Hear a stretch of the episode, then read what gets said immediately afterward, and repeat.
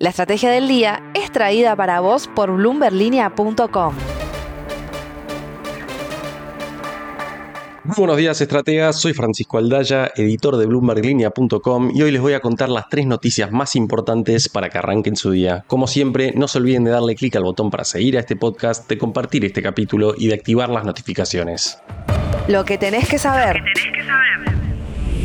1.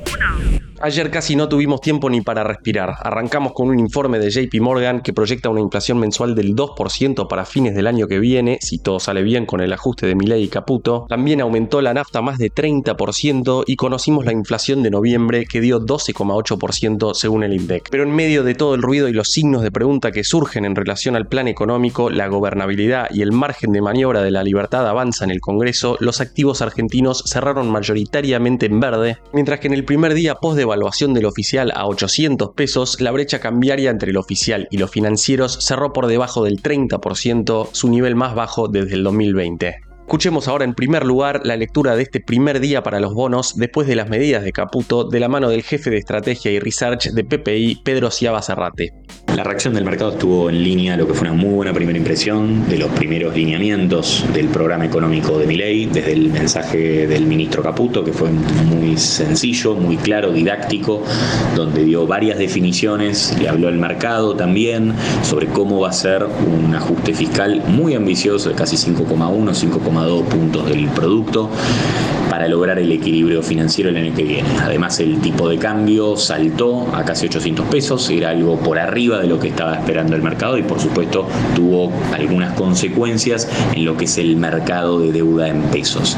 A priori me parece que con un shock de confianza desde el lado fiscal y con, me parece, con un salto ambicioso en lo que es el, frente cambiario, el mensaje fue optimista, creo que la forma de pensarlo de los inversores fue muy constructiva y en ese sentido, bueno, vimos una baja en el riesgo país, vimos subas de entre 2,5 y 4,3% en los bonos globales, legislación Nueva York, y el precio promedio ponderado llegó casi a 37 dólares con 65, algo que no se veía hace casi, bueno, más de dos años.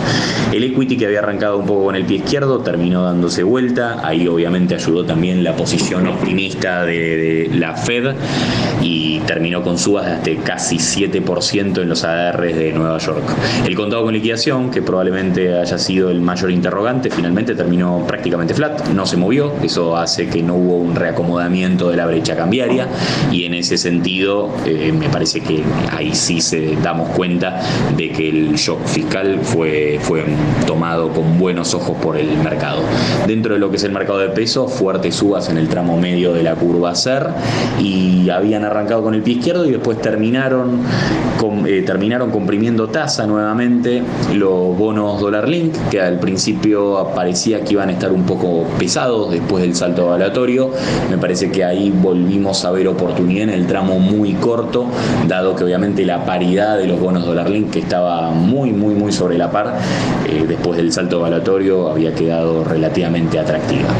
¿Qué hay que ver para adelante? Bueno, básicamente ya tenemos el equipo, ya tenemos el plan, ahora lo que hay que ver en los próximos meses va a ser la ejecución, cómo se transitan estos meses, que igualmente va a hacer falta financiamiento, cómo es ese financiamiento y cómo es la liquidación de divisas, dado que obviamente queda mucho más atractivo el tipo de cambio para sectores exportadores, pero a su vez todavía no terminamos de unificar, que eso es algo, una tarea pendiente seguramente para cuando se acerque la cosecha gruesa del año que viene. 2. Y ahora escuchemos el análisis enfocado en el equity de Diego Martínez Bursaco, Country Manager de InView. Después del overshooting inicial de tipo de cambio en Argentina, el MEP y el contado con liqui se fueron acomodando a la baja. De hecho, prácticamente están cerrando la rueda en el mismo nivel que, ayer o un poco más abajo. Eh, sí mantuvieron mucha fortaleza las acciones, eh, perdón, los bonos, bonos hard dólar. Eh, en un momento tuvimos una toma de utilidades intradiaria no muy agresiva, pero toma utilidades al fin en las acciones. Estabilizó a media jornada y después tuvimos un reversal fuerte de la mano de Wall Street que se puso fuertemente en verde eh, luego de que nada la Reserva Federal dejara eh, sin cambios la tasa de interés, eso estaba descontado en el mercado, pero sí el statement y el dot plot de la Fed eh, dio a entender de que podrían venir recortes de tasas de interés este, eh, de tres este, recortes de tasas para después de la segunda mitad del año que viene. Y eso digamos alentó las jugadas compradoras. Por lo tanto nada eh, hizo fuerte fuerte compresión de las tasas a nivel global y eso ayudó a los activos de riesgo y emergentes y, permitió que los AR pasaran a, a, positivo. Así que vamos a ver falta un rato para que termine Wall Street pero esa fue la dinámica de toda la jornada 3. Y por último, escuchemos ahora el análisis político de Sergio Bernstein. El gran interrogante que surge luego de los anuncios eh, del equipo económico, tanto el ministro Caputo, el presidente del Banco Central Bausili, eh, y de las reuniones que tuvieron distintos sectores con funcionarios del gobierno, es que la Argentina se encamina a un terreno desconocido, no solamente en lo político, sino también en lo económico. Jamás se intentó un eh, ajuste, una corrección fiscal de la dimensión y la rapidez que efectivamente está ahora proponiendo el gobierno. Esto, por supuesto, eh, va a tener distintos eh, mecanismos de implementación, algunas leyes que van a tener que ir al Congreso, otros decretos o resoluciones del Poder Ejecutivo.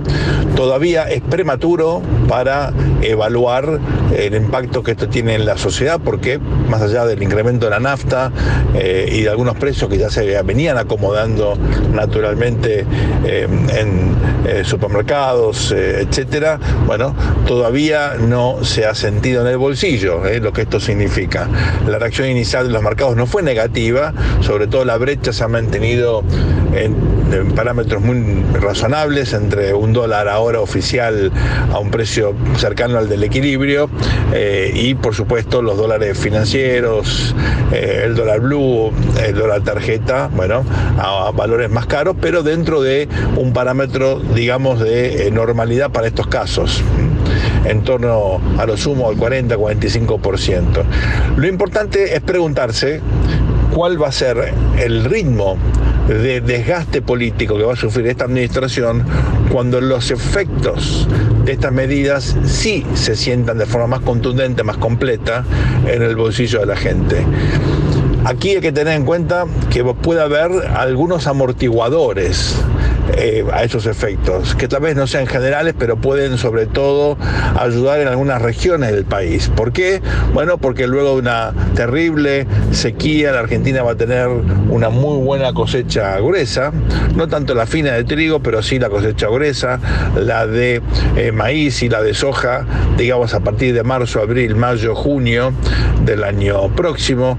También eh, el efecto del incremento en la producción de hidrocarburos, particularmente en el sur, y de minerales, sobre todo, pero no únicamente el litio, también algo de cobre, algo de oro.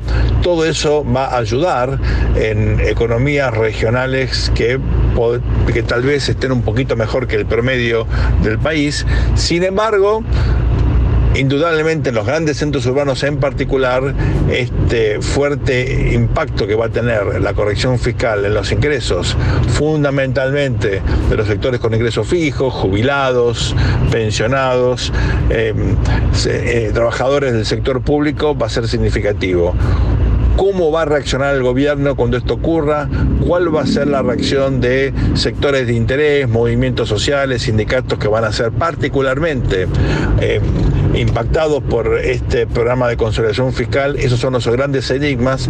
La pregunta ahora es política. Si el gobierno logra llevar adelante el conjunto de este paquete, indudablemente las consecuencias políticas no van a ser menores y eso, bueno, veremos, puede implicar un desgaste prematuro de esta administración. Es cierto que hay muchas experiencias de procesos de ajuste fiscal que han tenido un impacto positivo en el ciclo económico. En principio, teniendo en cuenta la caída del ingreso y el hecho que el propio gobierno está ya anunciando una recesión importante para este primer año, ese no sería el caso de la Argentina. Ese enigma el desgaste político del nuevo presidente, creo yo, se va a convertir en uno de los focos más importantes de análisis en el año que comienza. Antes de pasar a la frase del día, veamos rápidamente cómo van a abrir hoy los mercados. El S&P Merval se dio 0,7% ayer, fue una jornada más verde que roja para las acciones argentinas en Wall Street, con subas hasta 11,8% para despegar y caídas hasta 5,9% para Telecom. El dólar blue cerró en 1.070 pesos, el MEP quedó en 1.038 y el contado con liqui en torno a los 1.045 pesos. La frase del día. Antes de irnos, escuchemos lo que dijo ayer Diego Santilli sobre la inflación. 12,8% la inflación de noviembre, 894% la inflación acumulada en cuatro años de gobierno kirchnerista. Esta es la verdadera bomba atómica que nos dejaron como herencia destruyendo el bolsillo de los argentinos. ¿A cuánto llegará en diciembre? Esto fue un nuevo capítulo de la Estrategia del Día Argentina. Yo soy Francisco Aldaya, editor de Bloomberg Línea, y me podéis seguir en Twitter en arroba franaldaya. No se olviden de darle clic al botón para seguir a este podcast y a la campanita para que se enteren al instante cada vez que sale un capítulo de lunes a viernes. Espero que tengas una gran jornada productiva. Esto fue La Estrategia del Día Argentina, escrito y narrado por Francisco Aldaya. Producido por Arturo Luna y Daniel Hernández. Que tengas un día muy productivo.